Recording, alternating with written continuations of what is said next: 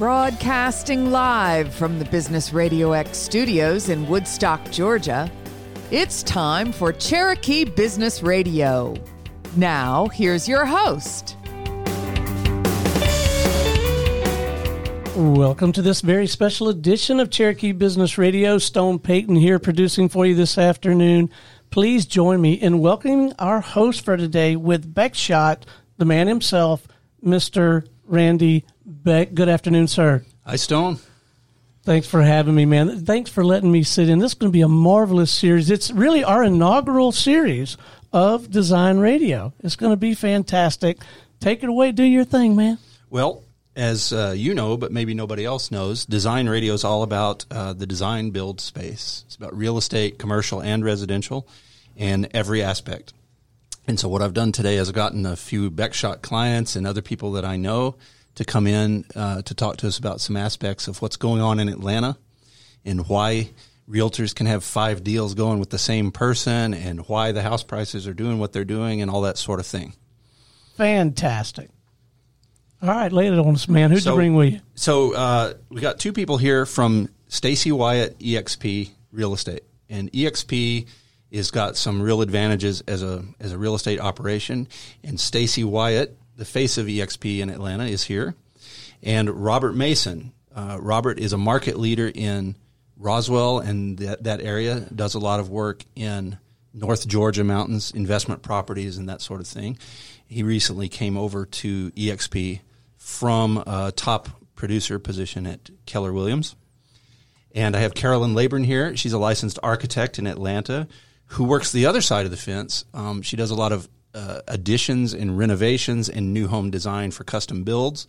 Um, the whole architecture uh, scenario. She's going to talk to us some about design aspects and, and what she's seeing and how this all gets put together. All right, fun stuff. So I think the way to start um, is uh, let each one of you guys just kind of take a second and tell us, you know, who you are and, and what's so in business for you. You know, why should people work with you and, and whatever you'd like to say. Uh, Carolyn, you want to go first? Oh, okay. Um, yeah, I'm Caroline Laburn of Caroline Laburn Design, and um, I do focus on uh, homes and home remodels with a focus on um, having it the home be like really all about your personality, about you, and supporting your lifestyle. Uh, so I guess you'd want to work with me if you want that. you don't want the same old, same old. Robert? Thanks for having me here, Randy. Uh, I've been selling real estate since 1990. Came out of the University of Georgia. Did some commercial real estate at first. All the girls on the residential side were having all the fun, so I said, you know what, I need to go over there, and uh, made that switch. And wow, it's been a heck of a ride. Um, I joined Stacy about a month ago, but he and I had been running around at Keller Williams uh, aggravating everybody over there for a couple of years, and I was always keeping track of what Stacy was doing, and I was bird dogging some deals for Stacy, and he was making fun of me online and stuff like that. But uh, so now, you know, I tell my clients, you you know, we're not all the same, and you must choose wisely. And you better have people with experience because in this market, as fast as the water is moving, as fast as the incomes are going up and the average price homes are going up, now we've got interest rates that are soaring and um, we've got some big waves in front of us. So you need somebody that's going to, you need a good captain of the boat. Not you, Randy, but Stacy White and I. I But, was a uh, captain. I know. That's why I brought it up. so, um, yeah. So choose wisely, folks, and I'm here to help. And I'm glad you brought me on today. Awesome. Okay, and Stacy. Yeah. So uh, interesting backgrounds of everybody here. Actually, I've got an architectural engineering degree. Um, so came out and went into commercial construction until uh, let's say 2008 when the market decided to take tank. And the developer I was working for went belly up. Uh, well, let's say they just closed their doors, handed the keys back to the banks on a lot of their deals. And so I got my real estate license in 2009. Um, so residential real estate, uh, space, uh, started a sales team. Uh, because of my background, I'm a licensed GC and have that architectural engineering. We started buying, renovating, and flipping a lot of properties, which is a big passion of mine. And now I'm in the space of um, Stacy White Real Estate. We also have our own construction company, investment company, and our sales company, and have a big passion on helping other agents grow their businesses. And like Robert said, he and I have been in the you know real estate sales space, so um, the EXP brokerage model, which you know Robert and I both have our deals brokered through, um, has allowed us to team up and. Um, you know, it, like you said, it's a tough market. It's a really tough. It's almost, I think, it's a tougher market than it was in 9, 10, and eleven for people. And Yeah. this is the top of opportunity that uh, agents are stronger together as we navigate these these uh, waters. Um, and it's kind of an iron sharpens iron mentality where Robert has his own business, I have my own, and together we can um, help uh, people buy, sell, invest in real estate. So I've been in your office, and it's unique. Um, I hear a lot that EXP doesn't really have offices or doesn't need offices, and so when I came in yours, it strikes me. Uh, you know, you've got your back office that, where you work and your administration works, but then you have a meeting room, it's sort of a gathering area, and that's really kind of all I saw. It seems like a good meeting place.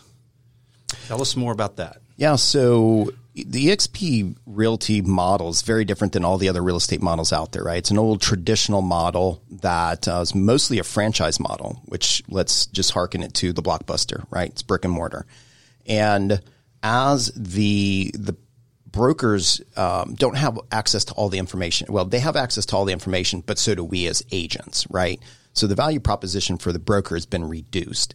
And for that, um, the agents who are out there generating the business and bringing in the income um, are looking for uh, more opportunity in the market, in my opinion, ownership and uh, what have you. So as the market has changed or technology has changed, it has allowed a new model, which EXP brought out, which is a virtual model. And people think is that, wow, like, do you guys actually have brokers and meets and you don't have places to go? So it's a complete mind shift.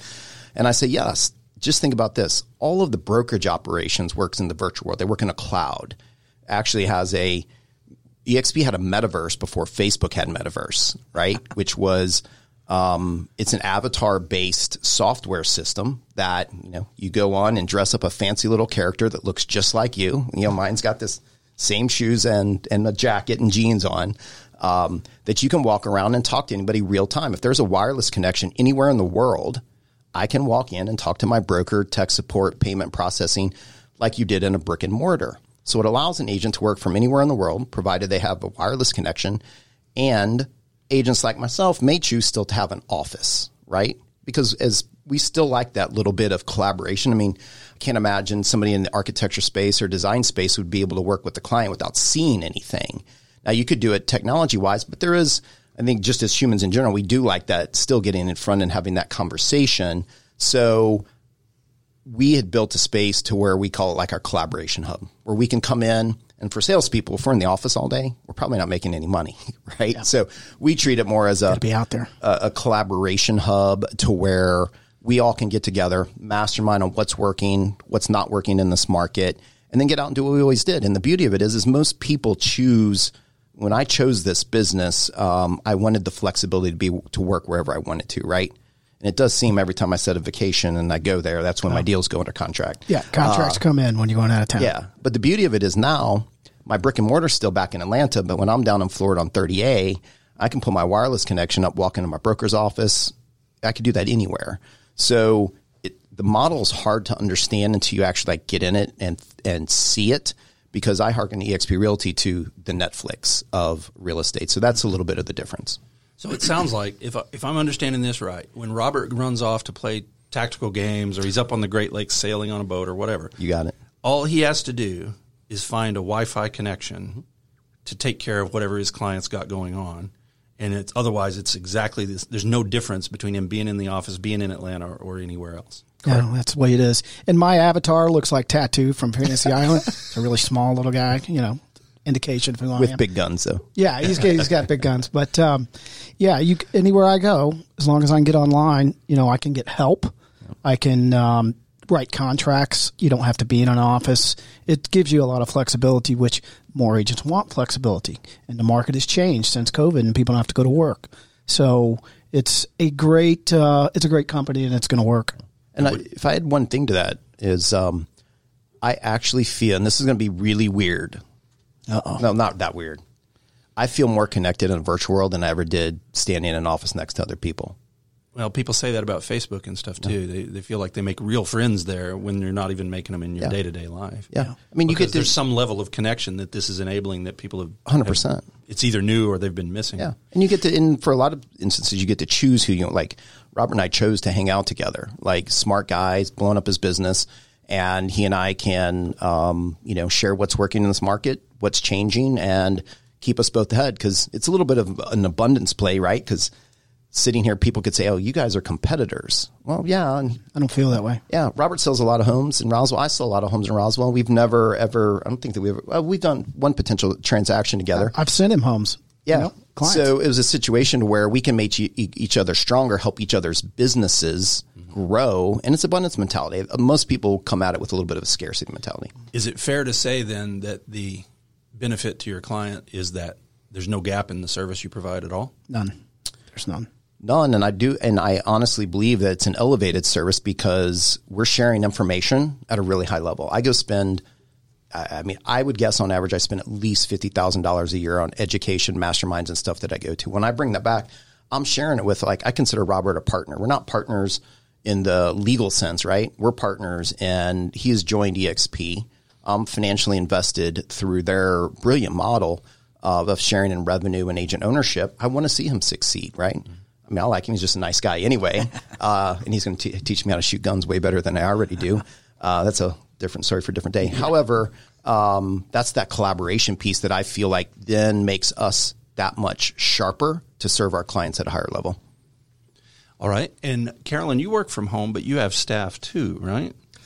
Um, actually, I have uh, a draftswoman who is in India, so that uh, you know it's kind of very Exactly. similar. You know, Virtual. so you know now that we have daylight saving time, uh, she starts at six thirty in the evening, works till three in the morning. I start at nine in the morning, work till five thirty. Actually, I work till about two in the morning, but uh, work She's with doing her. all the work while you're sleeping and it shows up in your email box and you look brilliant, right?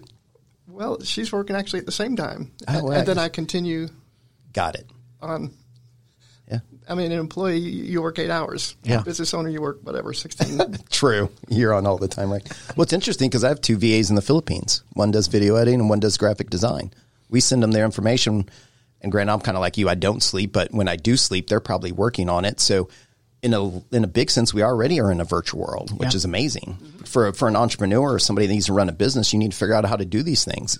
I call it resourcefulness. Did I hear him say video editing? Yeah. We're, we're not even together and he's already cheating. Yeah, on me. he's he's already cheating on you, Randy. I So really. tell It's you, not man. quality video. It's like for reels or I get- something. I and no Stacy, respect. No. Randy's a better shooter than I am. So, Oh, he's is a he world really? champion. So, Uh oh. Well, I guess you're going to be teaching me then. We could work something out. There Yeah. we go.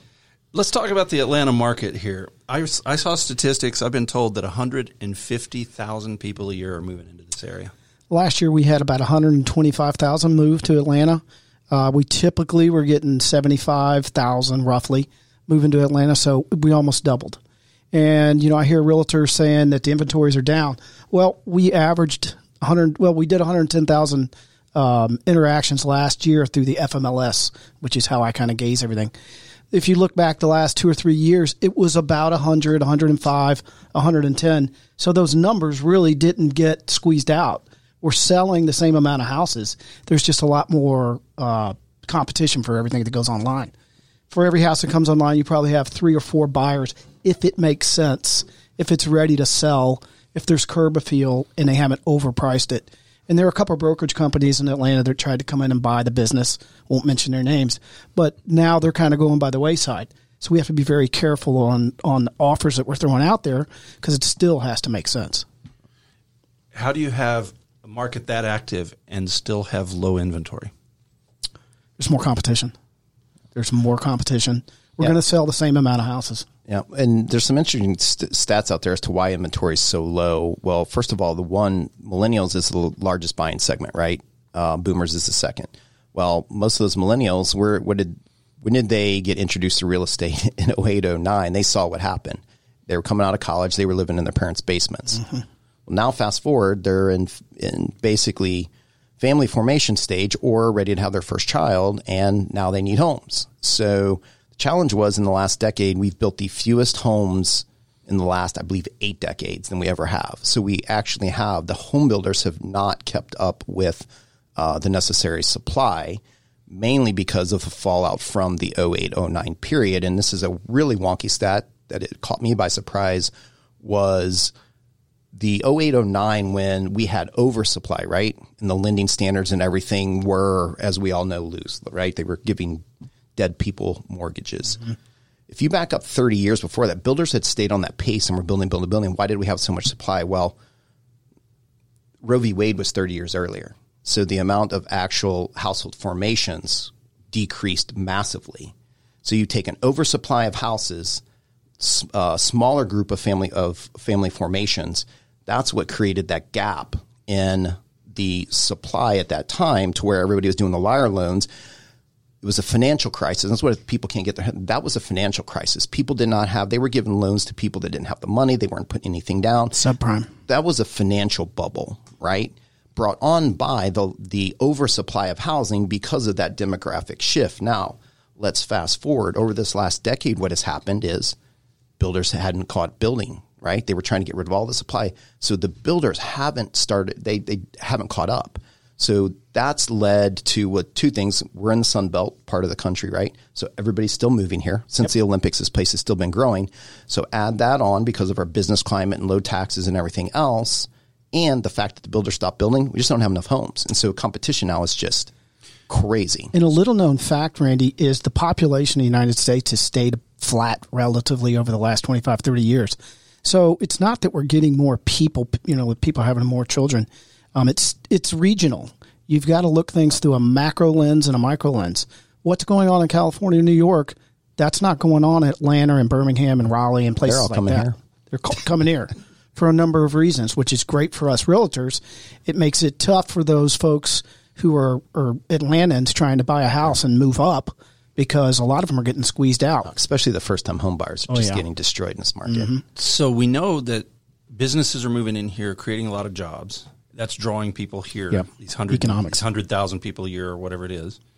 Yep. And so, since the housing hasn't kept up, There's they- not enough development. They're bidding up prices and competing for the house. Yeah, and there's not in land. This is the know, competition you were mentioning. it's difficult to find land to build on. I mean, I've got 13 acres in on due west, and the the numbers have to make sense. There's not enough land for these builders to go out and buy on, and when they do, the average price home on new construction anywhere 30, 40 miles within you know the the greater Atlanta area, you've got to price those homes at six, seven, eight hundred thousand dollars for it to make sense.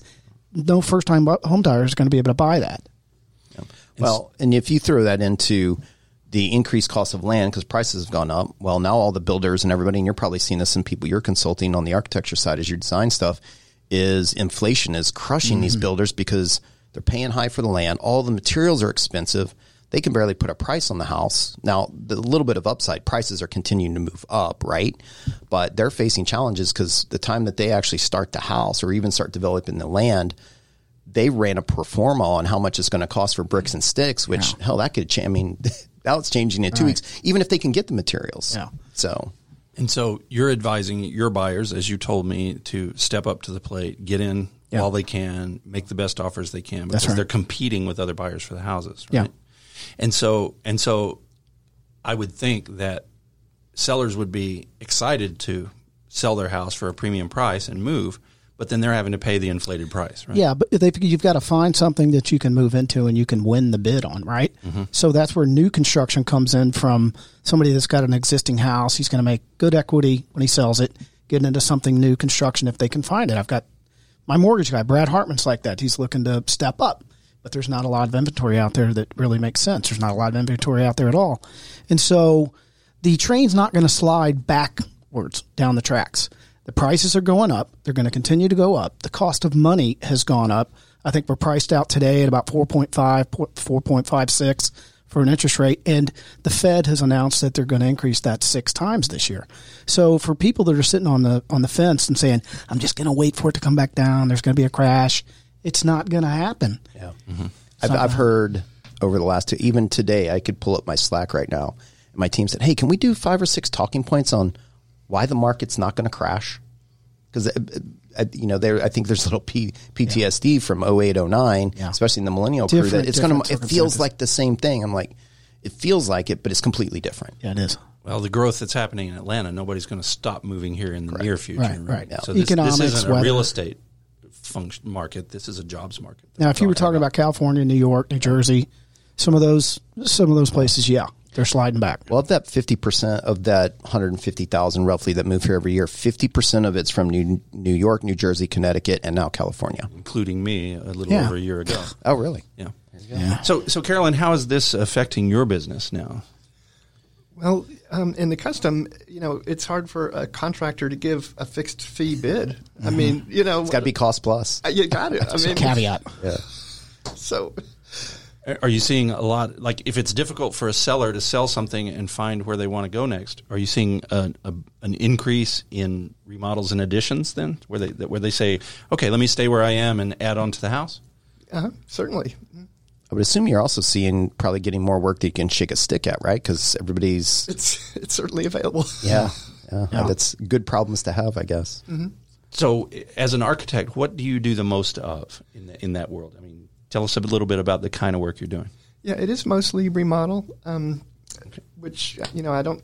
I, I think uh, when it comes to new, if they want just the same old, same old, sometimes I'm like, well, why don't you just get a stock plan or go see a real estate agent? I mean, you know, if, but if you want something that's really more about you and your personality, then that's when you get an architect. And it's very customized work. Mm-hmm. And so, what is that? A lot of the people moving in. Do you, are you getting a, a lot of people saying, "I don't just want to buy something else now. I'm coming from New York. I sold my highly appreciated house. Now I want something really special that's my own." Well, most of the people that move in need something right now. So, you know, unless they're going to rent for a year or 2 mm-hmm. it's really more people who are here and moving up or changing, but sometimes downsizing. You know, the old 50s ranches are great for the boomers who are getting older and just remodel it, and it's perfect. Are you seeing on the? I've seen a lot of California buyers come in and they want that California mod. Are you seeing a lot of that? Not not yet, but certainly like the look. All right, it's coming. They They're coming. We get a lot of requests lately that are, you know, because the, the modern farmhouse has been big, right? Yeah. Oh yeah, Now they're wanting that California mod, is That what I'm steel and seeing a lot look of. that's on the coast. Yeah. Cubes with windows. Yep. yep. You got it. Some of those, are, out. some of those are really nice, and some of them look like Frank Lloyd Wright nightmares. Yeah. True. They're doing three uh, in East Cobb over kind of where where Robert and I are at. Um, a builder just moved in there and he's building three custom, like two three million dollar, really modern California type houses, and they all are already under contract, Yeah, I'll pre build. Yeah. Well, you guys bridged into the trends topic really nicely there, almost like you knew what we were going to be We- talking I about. I saw your notes. So, what are the trends? What What are the hot versions uh, besides Modern Farmhouse, which everybody knows? That that's Modern farmhouse is really in. Still. white with black trim. You know that's become a trend now. We just did it in our house. That's still the hot. Oh yeah, The it hot is look. now. Okay. Yeah. Yeah, I'm seeing a lot. I mean, I am definitely seeing a trend moving towards what I'd call more modern, like a little more of a mid-century. But the, all, a lot of the California clients that are coming in really want a modern look, um, more glass. Um, you know, it, we're kind of in where we're at. It's more traditional, right? We call joke and call five four in a door. It's a box. You walk in, and you know, living room to the right, kitchen in the back, so on and so forth. Um, they're wanting more open space, a lot more light. They want these modern homes. I mean, you think about it, they're probably tripling down on their money moving to Atlanta because we've always been, I mean, nationally, average sales price like Phoenix is pretty low Yeah. in comparison. And so they're bringing all this money in and they want the, want the, what, what they want. And they can, you know, have, get, hire an architect and design these fancy modern houses. So I'm seeing a huge trend. Um, Sandy Springs, Buckhead, up into the lower part of East Cobb that are wanting these, what I'm calling like the California modern vibe. And another thing about it, more people are spending time in their own houses and working out of their houses, so 100%. they're changing that space. You know, for the kids to be able to study at home, you know, because COVID changed everything, and uh, people want their workspace and their their residential space in the same place. that additional bedroom, but now it's additional office or flex space because almost all of them, I mean, help a lot of the big corporate like Coke and they're just now going back. But what has happened? My buddy's like, dude, I don't want to go back. Yeah. So they're going to be, they're going to force employers at some point, and so that's opening up that additional flex space or additional room in the house for to work from home. You're seeing carriage houses over garages and stuff like that. You know, they're they're they're really they're hunkering down because they don't have a lot of choices out there. It's competitive. So, Carolyn, and if somebody's remodeling or adding to an existing house, they're probably not following these same trends, right? They're, you're probably trying more to blend it into the existing house. Like when I looked at your website, a couple of things that I noticed were some of the additions you did. You had to kind of look two or three times to see that that wasn't really that the, that the photo changed. It wasn't really part of the original house. And and they usually do want that, yes. So Okay. and so so yeah, when we're talking about style, yeah, obviously Joanna Gaines made you know farmhouse modern, you know, just HGTV change the world. And everybody wants to be them. everyone. Yeah, and, Chip uh, and Joanne. and uh, you know, and, and like you say, the mid-century modern and so forth. Um, but um, you know, for the most part, people are wanting it to blend into what was already existing. Maybe upgrade a little, change a little. You know, Are there other trends that affect you, like uh, I don't know, automation or intelligent house or energy efficiency topics that are hot? I mean, I incorporate all that, but it doesn't necessarily drive the design. Okay. The one, the one that I've seen a little, I'd be curious from your perspective is, you know, obviously with the aging boomer population, I'm seeing a lot more multi generational living, or at least spaces like they want the basement, or in the case some carriage houses for that. Are you seeing that very much? Yeah, and and that so any any life change, like if you're expecting a new child or your mother's got to move in, that's often the time they call an architect. You know, saying we need to fit, fit, either add. I- I mean, it's like when mom wants to move in, maybe someone feels like the guest room's not a big enough boundary. Or Yeah, mom doesn't think it's big enough. yeah, it's it's it's it's like we need a little a little better boundary here. You know, so Exactly. y- you make a new special space. Yeah. It could be in the back, the bottom, the top, anywhere. exactly. Yeah, I'm seeing a lot of that. in the garage. Are there other trends besides style that you guys are seeing? You know, ranch houses for the older generations. I mean, they don't want stairs. I don't want stairs, and I'm I'm not really there yet, but I'm getting there quickly. Um, yeah, the traditional four upstairs is kind of going by the wayside because the aging populations. So more people want ranches. Um, I think with the millennial crowd, they are they're kind of like looking at things as a throwaway, you know, kind of like cell phones. Got to get got to get a new one every year, and they're not really interested in tying themselves down. So multi uh, multi-family living space is big for the young crew. People coming in from the Northeast are used to living in big cities, so you're getting a lot of that multifamily stuff being built. And when interest rates and the economy goes a little sour, you see more rental opportunities. You'll see like the cousins properties, some of those folks coming in and, and taking some office space that people aren't using anymore, and they're going to make it into multifamily units. You're going to see a lot of that. You're going to see a lot of that with um, malls are going to be turned into entertainment districts. Um, so there's going to be a big shift, in these commercial real estate guys, they're not dumb. These guys got a lot of money, got a lot of intelligence, been doing things for a while. They're gonna they're gonna shift into some other product. Yeah. Three times today, we've talked about staffing, we've talked about work, and we've talked about the EXP model, and now we're talking about shifting the this office space to residential and other uses. Yep.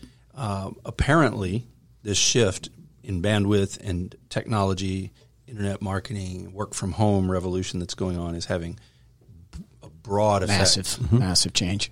Do you feel like we're looking at a paradigm shift here? Uh, yeah, it's gonna there's gonna be a paradigm shift. There already is. I mean, people are staying home, working out of their houses, and you know, designing properties like that is going to be a big part of your future. It's a big part of the trend for Stacy and I, and we better get our head wrapped around it and understand it, and not let it just surprise us and go, "Oh, Shazam! It just happen, you know. Yeah. I think COVID shrunk the uh, innovation uh, cycle shorter. It just made it a shorter. We were going to get there. COVID just put it on the fast track. And in in that same breath, two other things that are happening. I don't know if y'all remember here in Atlanta. How long you been here, Randy? A little over a year. Okay. So pre COVID, everybody wanted to move downtown. They wanted the lifestyle and they wanted the condo and they want to walk to the restaurants. And when COVID happened, they're like, damn, we're all too close to each other.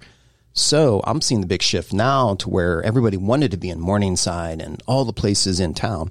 Everybody's moving out and they want bigger properties and more land for multiple reasons. Um, but then also it's the flight to second property, lake properties, right? Mountain properties. since they can work from anywhere they want, the the the paradigm shift is we're in the middle of it, in my opinion, because now they can work. That's why you can't find a damn lake house, and if you can, it's so expensive. Um, because people, if you have a choice to work, I mean, yeah, I'd rather work from my lake house, look at my lake view, and as soon as I'm done, I can pop out and go on the boat. I think you should buy one, Stacy. So you're saying that that the I have friends with boats. That's my law.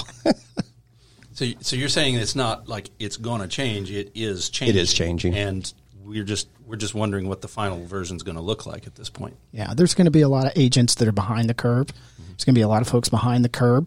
Um, we're going to see a lessening of the real estate world and the mortgage world. Um, the average agent around the average national agent sells two houses per year. That's not enough, you know. And so you're going to see the guys that have been in the business that have wrapped their heads around this change, this morphing into this different thing. They're going to be able to hang on longer than some of these new agents that are coming in. So my suggestion for the young guys, young gals, is to get educated on this as much as possible. Listen to blogs, listen to it, all the spots like this. Get as much information as you possibly can because we're shifting. And we're shifting fast. So, some of what I've observed myself in my comings and goings in this sea change, some Navy talk for you. Oh, there you go. Um, people are working from home. Yes. The counter argument is that you need certain things that the office can provide. It's not the same things that it mm-hmm. used to be. It's not a fax machine and a copier and you know a secretary to answer the phone and all that stuff because that you don't even need that stuff. You can you can scan from your cell phone. Yeah, now. that's so 80s, Randy. Yeah, exactly. so, it, but but it might be collaboration and FaceTime and Yeah. you know coordinated input right from from people working together. And so I'm seeing that companies are transforming their workspace to collaborative environment and they're making them look more like homes. The office design is is very rapidly shifting to more like a long kitchen counter, almost a breakfast bar, some tables sitting around like a big dining room, and some home type feeling spaces to work in. Can you guys comment on that trend? Go ahead, Stace. Yeah. Um, I mean, first of all, from, you know, in, in talks of working from home, I mean, there's the first thing we talk is productivity. I mean, in Atlanta traffic in the morning, I know people that live in Cumming and work downtown. I mean, they're, first of all, from an employer perspective, I would rather have them an hour and a half instead of commute working. And in the evening, it's probably three hours of productivity time alone. However, um, as we look at, you know, and Robert hasn't been plugged in this totally yet, you know, as we're looking at to build a collaboration space here in Atlanta for the agents that join us, you know, at EXP is our version is something of a house. It's not a commercial office space. Um, we want it to be a home because that's actually what we do. But we want to have, you know, with social media and technology, we want to have that custom kitchen. These agents can come get their photos in and have that collaboration space and have that feel for home. It's kind of what we do. So it's something different. I think for us, it's more, it's different. It's collaboration and it is what we do. I will say in the commercial space, I would agree with you. Now, it kind of came from the West Coast, right, with Google and all them having those open workspaces. Uh, and you've been to my office, so you see I've built it kind of like a coffee house where I just want it to be a collaboration space where agents can come in or whoever partners come in, collaborate, do video, do whatever they want in that space. Um, cause I didn't want the boring old office. I wanted to be able to go to a space that I like. You know, if I get in trouble with the wife, I can go in and I've got the dartboard and I've got the video games and I've got the refrigerator and bathroom, just missing a shower, but we can work on that. It's a wine folds cellar. down, right? It's got a full bar and Whiskey it. bar. Cap, cappuccino machine, play poker in there. In any event, I wanted a fun space anyway. So I do think people are want something different. Stone, I think I want to go to work for him. yeah, me too. I don't want to go to work, period. But if I do go to work, I want to go to with him. I've left the uh, the old school. I'm gonna date myself here. Remember in pizza, you'd always have the sit down Miss Pac Man game, and it's got all the old school games on it. Oh, now that's very 80s. That was going to go into my into the office, but it stayed at the house. I play one game. Waka every night, waka so waka waka waka. I've got like two hundred thousand of Miss Pac Man now. Oh, my wife loves Pac Man. yeah, that's awesome. Miss Pac Man. So I, I do. I think I think people are enjoying it, and, and honestly, I think a lot still want to work from home. Yeah. One of the last things I worked on in New York was a an, uh, multi-use building that was apartments above. I think there was 49 units or something like that, and and then on the ground floor there was some commercial space and a school space, and of course the school, being you know schools being what they are, that was handled by a different interior architect, a different MEP firm. Everything was it, it was its own thing. The rest of the building was built to passive house standards, which is the first. It was the first one in America to do that. Passive house being um, a residential concept from Europe, right, for energy efficiency, using air interchange and sometimes geothermal and uh, a lot of uh, a lot of solar heating and all these specific technologies and specific design considerations, and now that's going. Um, now that's being adapted for commercial buildings. Yeah, they're called So- PUDs, Plan Unit Developments. They've been in Atlanta. Uh, Peachtree Corners was one of the very first PUDs here in Atlanta, so that's that's been here for a while. Okay. So these things are expensive. You know, anybody that's worked in the business will tell you that. How, how are people in the middle of this sea change? We're changing our design criteria. We're changing the functions of our house. We're changing the MEP. We're changing the mechanics of it. How do you afford this? How, do you, how does somebody how does somebody get what they want and be able to buy it now? Well, that's a good question. I mean, it just depends on what is the price, what are the price points. I mean, the average person, the average person in America makes eighty five thousand dollars a year, so you know they're gonna get they're gonna get topped out around four hundred thousand at a four point five percent interest rate.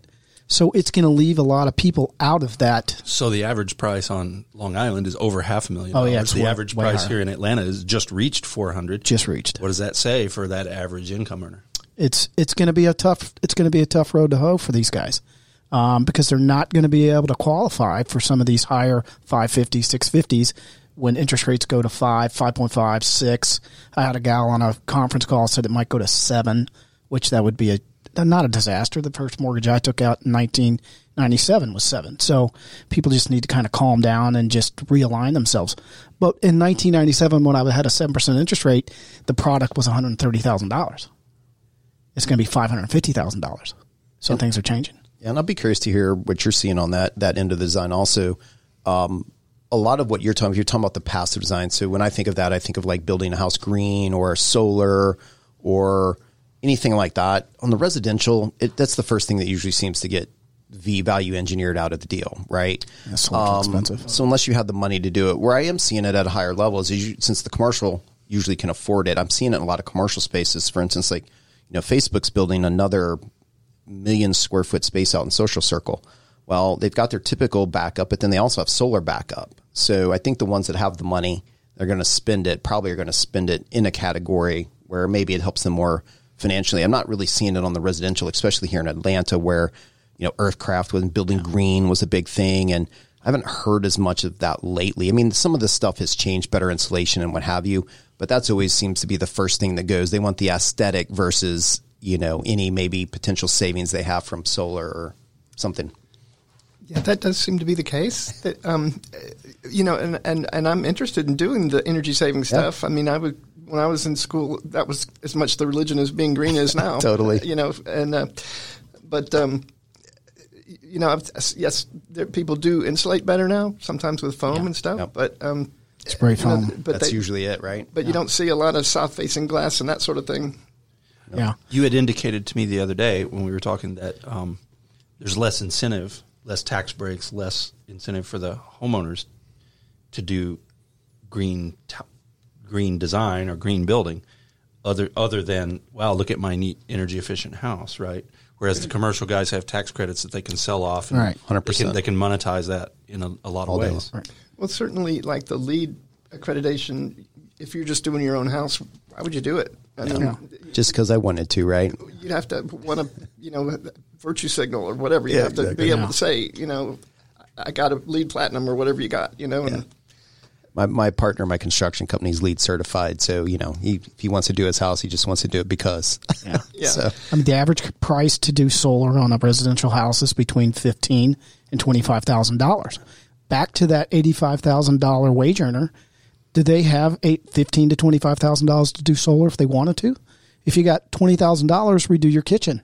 You know, there's things that you can do that can up the equity and the value of your house. And as much as you know, people would like to go solar, it's still very expensive. You don't get the tax credits really as the residential purchaser of that. You do a little bit, um, but it's still expensive. well, and from a payback period too, like we're a very transient city. Like when I lived in New York, people there was like, they've been in their homes for 30 years. Yeah. And here it's four to seven. We're very transient in, in Atlanta. So it's four to seven years. Well, for you to make your money back on, on solar, it's something like 12 to, Yeah, it's 12 to 15 years. Yeah. uh, to make your money back on it. So it's just not a good investment, you know, because most people I've traded, I don't Yeah. sell, buy and sell a lot of houses myself. So Yeah. it also means you're cutting down your trees. Yeah. Yep. I, I mean, so how do you, you want it to feel like you're, you know, uh, in a sheltered tree Yeah. natural space or cut them down Right, and get because the you need that saving? Sunlight. Now it's the green war. And there's you a- want solar power? Do you want to save the trees? There's a lot of trees in Georgia, though. Yeah, there are. Yeah. It's, it's the Sierra Club against the uh, the cell, the uh, solar people. I mean, in Nevada and those open spaces, it makes a lot more sense. Completely. You know, on a commercial side, when you've got a big concrete, you know, area that you're you're you're working in, it makes more sense. Uh, we're talking about affordability here. A minute ago, you mentioned Brad. Just give Yeah. him a quick plug. Brad Hartman at Cornerstone Mortgage. Yeah. Yeah, he's fantastic. He is um, a very unique lender, and um, he got into the Airbnb space. I sold him a mountain house uh, about two years ago, and we've there's a lot of different financing options now on that Airbnb stuff. But Brad, my guy at Cornerstone, he does a f- tremendous amount of job with whether you're a new, you're a first time home buyer or you're an Airbnb investor. So yeah, great guy, love him. And then you also mentioned the Fed is trying to raise interest rates six times this year. Or That's something what they like that. said. Yeah, six to seven times. And if we're already in a position where the houses are climbing out of reach of your average wage earner, then tightening the money is going to drive those prices. Yeah, it's going to Hey, create can I a add problem. one one thing in there real quick? Um, because I this comes up a lot when people talking about. So the Fed's talking about raising the Fed fund rate, which is not directly tied to mortgage interest rates, right? and I think a lot of younger agents and maybe even some consumers don't don't know that those they're not directly tied. However, you can't bump the Fed fu- fund rate multiple times without most likely impacting like a mortgage interest rate. So just because the Fed bumps it does not necessarily mean that the mortgage interest rates are. However, That's we good. are seeing rates obviously climbing right now. Mainly uh, inflation's obviously driving a lot of things also. So it's not necessarily going to bump people out of the market. No, I mean most people, Cost, but cost of money being cost of money, they probably should. If you're going to get in, you should get in. 100%. Yeah, and, and the rates are climbing. The mortgage interest rates are climbing, and it, it is, you know, it, they shadow each other. They're not they're they're not on parallel universes completely, but uh, when the Fed bumps the rate, the Fed rate, Well, and you got it, it, as the rates are rising, if the rates and prices are rising at the same time, it's it, you're really getting crushed as a home buyer that's getting priced out of the market quicker and quicker every single month. It's the fastest I've seen people priced out of the market, and people are wait. Well, I'm going to wait for prices to drop. Like most people don't realize, other than that one small period in history where we had the bubble and then pulled back, prices don't go backwards. No. They're not.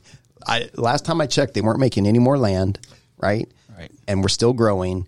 So if you're going to buy, that's buy now. And I look at it from a buy up perspective. Like if I'm buying up, right? I'm I'm trading in my house at 500. and I'm buying eight. I'm starting to consult people. I'm like, listen, even if you think you have to overpay for a house right now, slightly, right? It's the law of big numbers.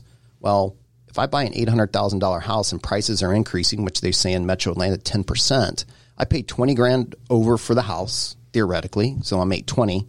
Well, at the end of in twelve months, it went up ten percent. I made eighty grand, so I netted sixty k. Yeah. So we're having to walk people through the psychological steps of understanding. Well, really, it's a financial lesson in how do all these things come together, and that's where I think, to Robert's point earlier, this is the worst market I think for real estate agents. And I'm the guy that got in in 09. I think this market's worse. I think what's going to happen is a lot of agents that aren't plugged in, like a guy, you know, that aren't plugged in to understand what's happening and can't articulate this to a client are going to unfortunately get pushed out of the business. And then that's when you go hire a guy like a Robert who has not only been doing the business, but Robert stays plugged in, understands the trends, so then he can articulate and give his best guidance to his clients to win. yeah. So Thanks, what's, Stacy. what's the key for those agents then? If it's a tough market, how are they going to excel? there's going to be natural selection, of course, right? And so the agents that seek out the experienced um, folks like Stacy and myself, then they're gonna gonna have a better chance of surviving this. And I, the wave is coming. You see it. So I'm hoping because I love my fellow agents, I want them to succeed. But uh, yeah, And, and the ones that use Backshot, right? and, but, yeah, if you don't use Backshot, then you're out. I mean, if Yeah, they your- your if they talk to your Robert, they have to, right? Yeah, he did. So, Yeah. Carolyn, in terms of um, projects that you've done, what are your favorite projects, favorite areas of town that you've done this in? Oh, and in particular, what are good areas that where people might want to do this? Well, the one that is um, uh, on the front burner now is a lake house where, um, you know, they've got the house in the 404 area code and then one up in Blairsville. And during COVID, they spent more time in Blairsville than Atlanta. Yeah. And uh, they're saying, you know what, we need to alter this house to make it our primary because it's you know well designed as a vacation over the weekend, but not so much for primary. Making it their f- forever home. Exactly, which is which is what I like because then they don't have to worry about resale and it's Yeah. it's all about what they want. Already got it. And then you, then they don't come to you and say, "Oh, you just drew it too nice. Take, I need you to take this out." Well, budget could Remember come those in. days, but it's not, I'd, I'd like to hear that they're actually going to spend the money for you. So and yeah, and they um, want to essentially live, you know, have outdoor living as much as possible. Right. And so I'm hearing hearing that more and seeing it more in magazines and stuff. So, um, you know, now that you can just kind of work from a laptop anywhere, Yep. I mean, you could be in a screen porch, you could be anywhere. hundred percent Why not? Why not at the lake? Yeah, on the deck looking down at the lake. instead of staring at four walls. And then you make the house so nice when somebody wants to sell, they say, well, why do we want to leave this? Exactly. So there's a, a problem. Robert, favorite areas and hot areas that you like? I like Roswell, I like East Cobb, but I really like selling up in North Georgia. I do. I mean, it's a drive, it's a hike, but I enjoy being up there and, and seeing the looks on these folks' faces, you know, when they're buying these mountain properties and going into Airbnbs and, and doing things. Um, yeah, East Cobb. Stacy? Yeah, mean, you know, my office is in historic Roswell, so obviously Roswell's got a is a big home for me, and I, I live right on. I'm technically in East Cobb, but I've got a Roswell address, so that's an area. It's but you know, I just know it so well. So in buying and renovating properties, but I will say I'm I'm an outdoors guy, so I love the lake and I love the the mountain properties also. So getting a little more, I've been heavy in investing in either flipping houses or holding rentals in the metro area. I'm actually enjoying getting out and wanting to get some stuff, you know, Airbnbs in the mountains lake, um, and I'm now licensed in Florida, so along 30A. I know an agent. I know an agent that works uh, big in Airbnb too. Yeah. Yeah. Yeah. We got that covered. Other agents I know are helping other agents up in in the in the uh, mountains. So. I know. Don't cheat on me now, Stacy. Now, now we've talked a lot about what people are looking for, the good the good aspects. What should they avoid? Are there areas to avoid, techniques to avoid? Uh, in the remodel, is there certain kind of windows or doors to avoid? You know, where where are my pitfalls out there? Gosh, that's a good question. I'll, I'll jump in there. yeah. Um, on the the building side, we're renovating. Uh, we're doing our first luxury remodel. Windows, depending which windows you're picking, eighteen to twenty two weeks delivery. Yeah. It's killing things. So we can we can buy what they call shop built manufactured windows locally. But if we wanted a vinyl or certain look, because you know we're going more modern, right? Those profiles, especially casement stuff, man, they're like eighteen to twenty two weeks out, glass, everything. So that's the one challenge I'm seeing on building materials. I think some others paint like last year you couldn't even get paint. Like I went in, I just wanted white paint. Sorry, we don't have we don't have super paint. We don't have. It was just because that was you know from the I guess the factory in Texas. So materials, windows, I'm probably seeing. I don't know what else you uh, are seeing, but the windows are crazy. Plywood's more than double. Yeah, lumber. oh yeah. And some builders actually won't even do. uh, They've got homes sold, but they custom builders. I'd be curious if you've seen this. Is they won't do the start because they're hoping lumber prices will settle. Um, because they just don't know what the number is at the end of the day, and if they can't make any money on it, then why go ahead and build, right? A lot of these builders, they'll they'll come out with a product and it'll be a spec home or whatever, build a suit, and they'll have a fixed price in 2020. And the homes are going to be built now in 2022, 2020, 23. And when they start looking at their inventory costs, they're actually losing money when they get to the close table. And so a lot of these builders, a lot of these developers are saying, okay, here's what the estimated cost is, but you buyer have to be willing to pay these extra costs, and we will show those to you. Um, and scarcity of product like granite countertops or windows, you know, we may not be able to get you what was in the design center. And so these are things that you another another agent thing that we have to to talk to our clients about. Hey guys, what if they don't have that granite countertop when we're ready to put that in? What if the cost of two by fours or two by eights has increased fifty percent like it has over the last twelve months? So those are things when you're looking at a builder contract, you better be dotting those I's and crossing those T's. And, and to your point earlier, from a custom home build perspective, since it seems like the world that you operate in, typically we, as a builder, we'd give like a guaranteed maximum price or, or a fixed fee. You know, they're having to do cost plus Yeah. because you don't know what materials are doing. Usually, we always had an escalate in there for lumber because that's the one that's always been volatile. But now, since it's everything, Like I don't know that I'd sign a contract with any client now. Like, and I'm talking putting my builder hat on because I don't know what that price is going to be, and I'm not going to build a house not to make money. Yeah. Right. So that's a tough. That's a tough road. So you're saying that they're going to build spec now? Is that is that No, is that they the won't build at solve that? all. Won't build at all. They're afraid to build. Yeah, because what I- you know, their prices are continue to go up, but they they're only going to go up to so high, right? This can only this trend can conti- only continue so high as the amount of wages increase. At some point, there's a breaking point where prices can't continue to go, or what's going to happen?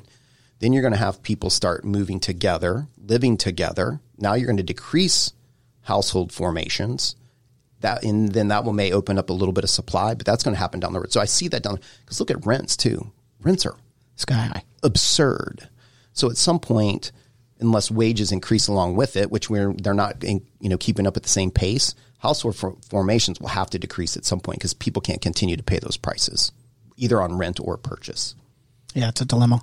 So And, and in the custom remodel space from the homeowner side, a lot of times they have to move out and rent something while they're building. Well, then you have the Where they- problems with timing with, you know, you get a delay, which Exactly. a, a lot of the municipalities, their inspectors were working from home and e- even, even slower than usual. And or the windows didn't show up, and now the schedule's six weeks out, Yeah. and those people are stuck in an Airbnb. They only thought they were going to be there two months. Yeah, they- you're, you're the extended stay hotels. You're seeing a lot of that pop up. So that's a difference maker for for folks in that space. for sure. Which is a good plan. Maybe we could just go buy a house in like one in each part of the area, and then you just let all these people that don't have a house and charge them three x rent. Yeah, I've got one in Richmond, Richmond Hills and Savannah right now. That that that's what he's going to do. Because that So that now- scenario happens a lot more than people think, and I, I know we see it all the time in private Facebook traffic that are like, "Hey, I got a client that." has got a temp occupancy before they, or the seller has a temp occupancy, so they got 30 days they need a place. Well, if you had a place, you probably can charge 2x, 3x just because they have to have a place for their family. Yeah. And then you can just, you know, keep turning out provided the house is not in a covenant subdivision. But I see that a lot because they call it corporate housing. Who's got corporate housing? Yeah. I don't know what that exi- it really exists anymore. Randy, we'll talk off the air about that. Yeah, yeah. Landlord to the move-ins. I like it. Do I get a commission off it? No. I think so. No. You're in- you're in my Robert, upline. Robert gets it. yeah, there you go. Uh, so we mentioned lifestyle a few times here too. Uh, working from the deck on the lake and in the outdoor lifestyle. Let's talk a little bit about that because Atlanta seems to be. Well, I know mountain biking is huge and all the the river and the, the rafting and the fishing and the lakes and all that. We we seem to be very well positioned as a, the capital of lifestyle as well. Yeah. Starts with weather, right? Weather's really nice. Taxes are low. Um, there's a lot of corporate jobs here, so the economy's good. There's good restaurants. You know, 30 years ago, Atlanta was not known for its restaurants. Now you could go to Alpharetta, you could go to Woodstock, you could go to Roswell and Sandy Springs and whatnot, and there's a lot of good restaurants. And so, you know, there's there's a lot of play and work opportunity here in Atlanta. Um, strategically, we're located. You know, we've, we're the I think still the number one airport in the world. I think China, one of the Chinese airports, took over during COVID. But Atlanta, we're essential for the business hub, right? Very pro business. But you also look at it. What are we? Four hours from an ocean. You, get to Savannah or down to 30A. Your Hour access drive to the mountains. mountains. You got we have a two, three large lakes. So you pretty much get anything you want here, you know, and you're in Sun Belt. So for all of that, that's why I think people are going to continue. So it's a good space to be in real estate. It's a, this is the great show for Yeah. Georgia for sure. I've also noticed, uh, Carolyn, you can comment on this. Outside of San Diego in the '80s, I have never seen more design per per mile than here. Um, there is some, but I also see a lot of, uh, you know, stamped out subdivisions. So, uh, you know, it goes both ways. You know, I, I, I've been places where I see cube after cube after cube, and here it seems like people are really trying to make things. And maybe this is more commercial, but it does seem like they're trying to make things really have a character and design quality to them. Yeah, I would say so. Most people don't realize Georgia is the largest state east of Mississippi. And for that reason, we're not bound by lakes and oceans and every, well, I guess lake, but not ocean, like a New York City or San Diego or somebody would, right? So we've been sprawl. We just, the home mass home builders go out and they build all these things. However, people want access to that lifestyle. I want to get down to a game or restaurants or whatever. So on the infill lots, right? That's where I feel like they're coming in and then they can pay the money to design whatever they want because you're seeing really modern next to very traditional to so mm-hmm. I think with we're such a diverse city, like nobody's from Atlanta. And now I think we're finally becoming a very international city. We are the Hollywood of the East Coast. Yep. You get all these tastes coming here. Like every, I don't know. We'll have to ask who's from Georgia.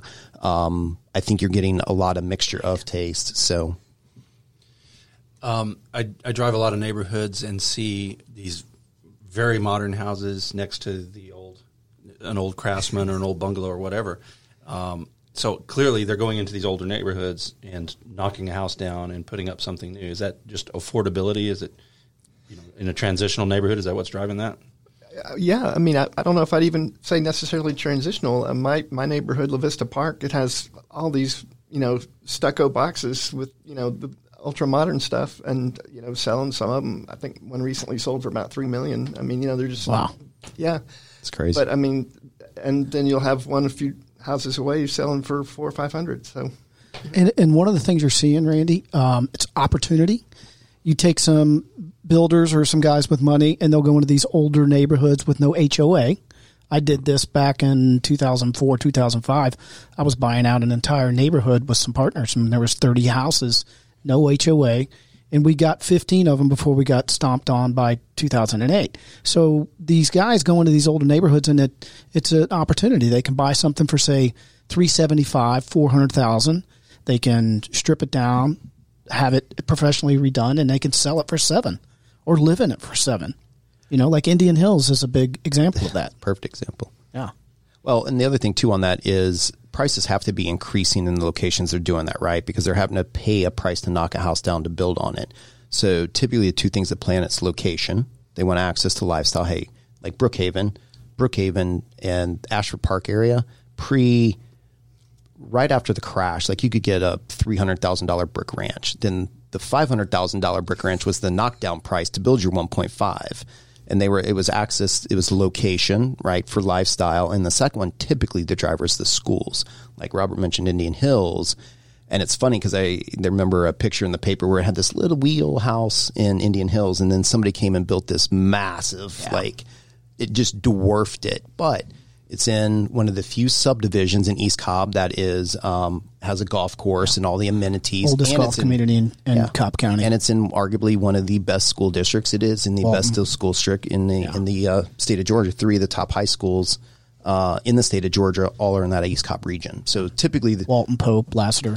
Yep. So that's usually the location and the and the schools usually drive that trend of knocking down that infill type product. Being an analyst at heart, I'm sitting here listening to all this, and um, it sounds like if I had to sum all this up, that you're saying, despite all the chaos going on and all the confusion and all the difficulties, that there's really no short term end here to the prices going up and the people coming in. It's a demand driven market, and the longer you wait, the harder it's going to get to find what you want. Yeah, that's essentially, right. is that a, That's is that a fair statement? That's very fair. That's what's happening. And I think even even beyond the interest rates, as they keep printing more money, and and, and as, as you know, Putin starts selling oil in the ruble. I mean, Yeah. Well, know, everybody knows what the- printing money does, except apparently the people that print money. Yeah. Inflation. So I, I, I'm like, put your money in something like real estate that it's not going to lose the value. Well, I'll say this too: is in any market there's opportunity. Who's willing to play in the game hard enough? This is where, like, to me, that separates the average agents from the ones that you would want to hire and do a transaction with. Right? I'm always looking at the opportunity market. There's massive opportunity in this market, and if I was advising younger, I, I always speak to the agent community because that's obviously what I'm in and have a lot of heart for. Um, if you aren't buying real estate, doesn't that seem a little funky? You're advising people to buy and you don't. But here's the big thing in an inflationary environment, you need own assets. I bought a house in Lawrenceville that, and I, I, get, were, I had to buy it with tenants, and three months later, things were 30 grand more than when I bought it. So, in an inflationary environment, there is still an opportunity, and I believe it's in real estate. I'm not a stock guy. I still think, and this is not stock advice, but you know, I still think the stock market's got ways to go downward. I'm a real estate person. There's so much opportunity in the real estate space if you get in, do your homework, play the game, get an agent that actually understands it, get a rental. That thing is just going to grow in value. Um, so to me, got to own assets. Well, I'm a I'm a fundamentals guy, and I don't see.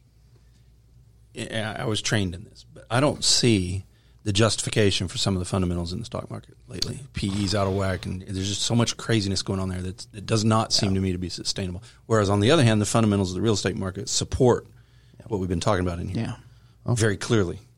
I just like the three basic, you know, human needs: food, water, and shelter. Sure. I'm kind of good with shelter stock Good with market. shelter. Other than my EXP stock, I don't own any other stocks. But to your point, PE ratios don't they they haven't made sense for a long time.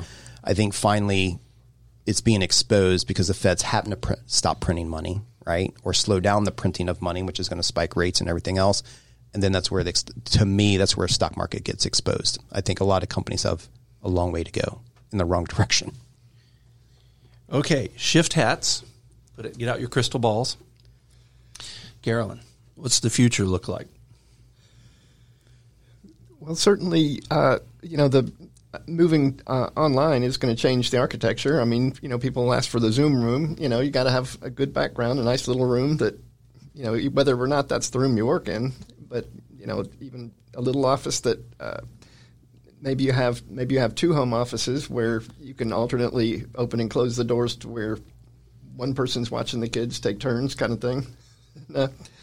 Um, but yeah, I think uh, it seems that um, a little more towards outdoor living. Uh, you know, people seem to be wanting the yards and stuff. You know, and I don't know how, how long that's going to last after the COVID fear dies, but I think that's going to last. Um, uh, gosh, what else? Um, I mean, I, I think some of your the lifestyle changes you mentioned are probably going to happen. Um, I, I don't know. Stacy, builders clearing out. Uh, clearing out in terms of out of business or Yeah, and reducing inventory even further. What, do, you, what do you think? I don't think so. Um, I, they're going to continue to build. The one challenge I will say is a lot of the big builders, um, and this is an interesting trend. There's a lot of hedge funds buying up, gobbling up residential real estate. So the builders that we were hoping building inventory for single family houses, they're building single family houses, but then they're selling them to the hedge funds to rent out. Now, I've got multiple examples here in Atlanta. One in Gwinnett County, it's like a 400 unit subdivision. They're going to buy it, or they're building it to then just turn over to the hedge fund to rent them out. So it's not helping the inventory. So I don't think any builders are going anywhere anytime soon. To me, it's just when the cost of land gets too expensive, um, and if it, it's all going to depend on inflation. So I don't think there's anything in the market right now for builders to be worried about because we need them. They need to build more houses and faster. Yeah, and it's and anybody who says that they know where we're headed, they're, they're probably not telling you the truth because of all of our experience, it's hard to really pinpoint where we're going to head because we're not in control of inflation and printing money and tax codes and all that stuff. Um, the one thing that I see is a transient lifestyle. People are going to be moving to where they want to live, and there's a lot of equity being built, and there's a lot of wealth being created by the real estate market right now. And you're going to see people in their 50s, 55, 60s, 65s, they're going to be cashing out and they're going to go live on their sailboat or they're going to go live in a condo down at the beach and they're going to be sitting on a pile of money because they were investing in real estate and that's that's a good thing for us. Cool. Cool. It's our clients listening out there. Take a minute, each of you. Tell me what you would like to say to your client out there. Ready? Let's do it. Robert. be careful who you you trust in today's environment, real estate environment.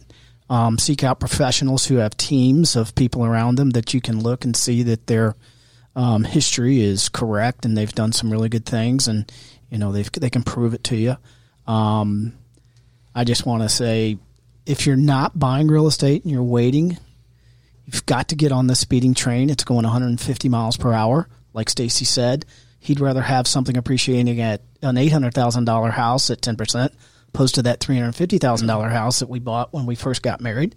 So there's that. So don't wait because there's not going to be a slide back. That's what I would tell my folks. Carolyn.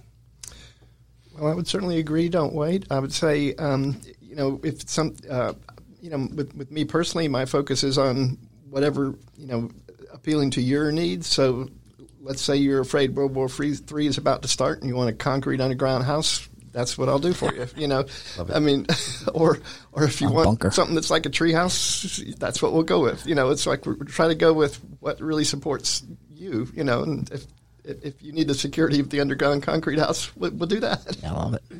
Yeah. And, and since I'm kind of in all those spaces, I'm going to, in this uh, particular avatar, I'm going to talk to my client who is, is fellow real estate agents. And what I would tell them is um, who you're in business with matters. And you really need to get around people um, that are going to help you grow.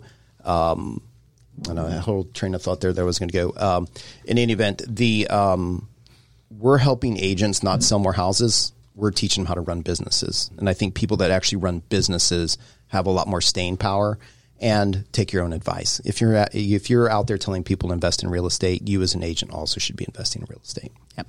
And use beckshot.com. Oh, of course. now, actually, and, and on that topic, I did I did do some some real nice video for EXP recently for you guys, and uh, more to come. Um, so, take again, take a second and and tell us what you'd like us to know about E EXP. So EXP is the first real estate model, in my opinion, that has typically in a real estate model, there the owners of a franchise get paid, then the regional owners get paid, and then the national international gets paid. This is the first model they flipped it and actually made the agents the owners of the company. So for me, actually, because I again, this is getting back to owning that asset, right? if you you a company actually allows you to own a piece of it i think typically kind of what you said we're working 16 hours because why we own the company mm-hmm. so if you want a company where you actually have true ownership in it to me that company sky's the limit because people act differently when you actually own a piece of the pie Good stuff. All right, I'm going to flip it back to Stone here. Thank you guys for coming in. You made my head hurt with all this information, but it was good. It was excellent discussion from true subject matter experts, wouldn't you say? Well, I thoroughly enjoyed it, and uh, of course, we were starting at rock bottom, but my knowledge base has certainly expanded from here. Before we wrap, though, I would like to make sure that we go around the horn and let's get some points of contact for for everyone. If someone out there listening would like to have a conversation with you or someone on your team, whatever you feel like is appropriate, whether it's a website, LinkedIn, email, and uh, we'll start with you, Ms. Caroline, and go around the horn. Okay, um, so it's Caroline Labor and Design. Uh, you can get that at uh, cluniquehomedesign.com uh, or Caroline at CL Unique Home Design for my email. The phone is 404 963 8688. All right, Mr. Mason. Well, I'm Robert Mason. My company is RM Property Group, and I'm brokered by EXP with Stacy Wyatt. And my website is robertmasonsellshomes.com. And uh, you can find me. My name's on the back of my car. I get accosted in parking lots frequently. and so I'm all over that area. So if you need anything, just look me up, Robert Mason. I'm there. And our headliner, Stacy. Yeah. So uh, Stacy Wyatt Real Estate Broker, also brokered by EXP. Um, easiest way usually is Instagram these days. It's at Stacy Wyatt Real Estate. DM me or just Google Stacy Wyatt, and it's hard not to find me. Yeah, you'll find him. And our sponsor and host for today, uh, Randy. Where can folks get uh, in, in touch in touch with you, man? I'm like Robert. If you look for the van or the truck running around town that says Beckshot on it, and you grab me by the elbow, I'm there. Yeah. Have camera will travel. I passed And, you uh, Thousand Hills uh, two days ago, I think. Yeah, yeah. I saw you. um, and my website is beckshot.com. And all contact information is on there, as well as a, a lot of samples of the photographic work and several hours worth of video to binge watch. All right. Well, thank you all for coming. This has been marvelous. It's been informative, inspiring. I'm looking forward to doing more of these episodes with you, Randy. I think we're going to have a good time and help some folks.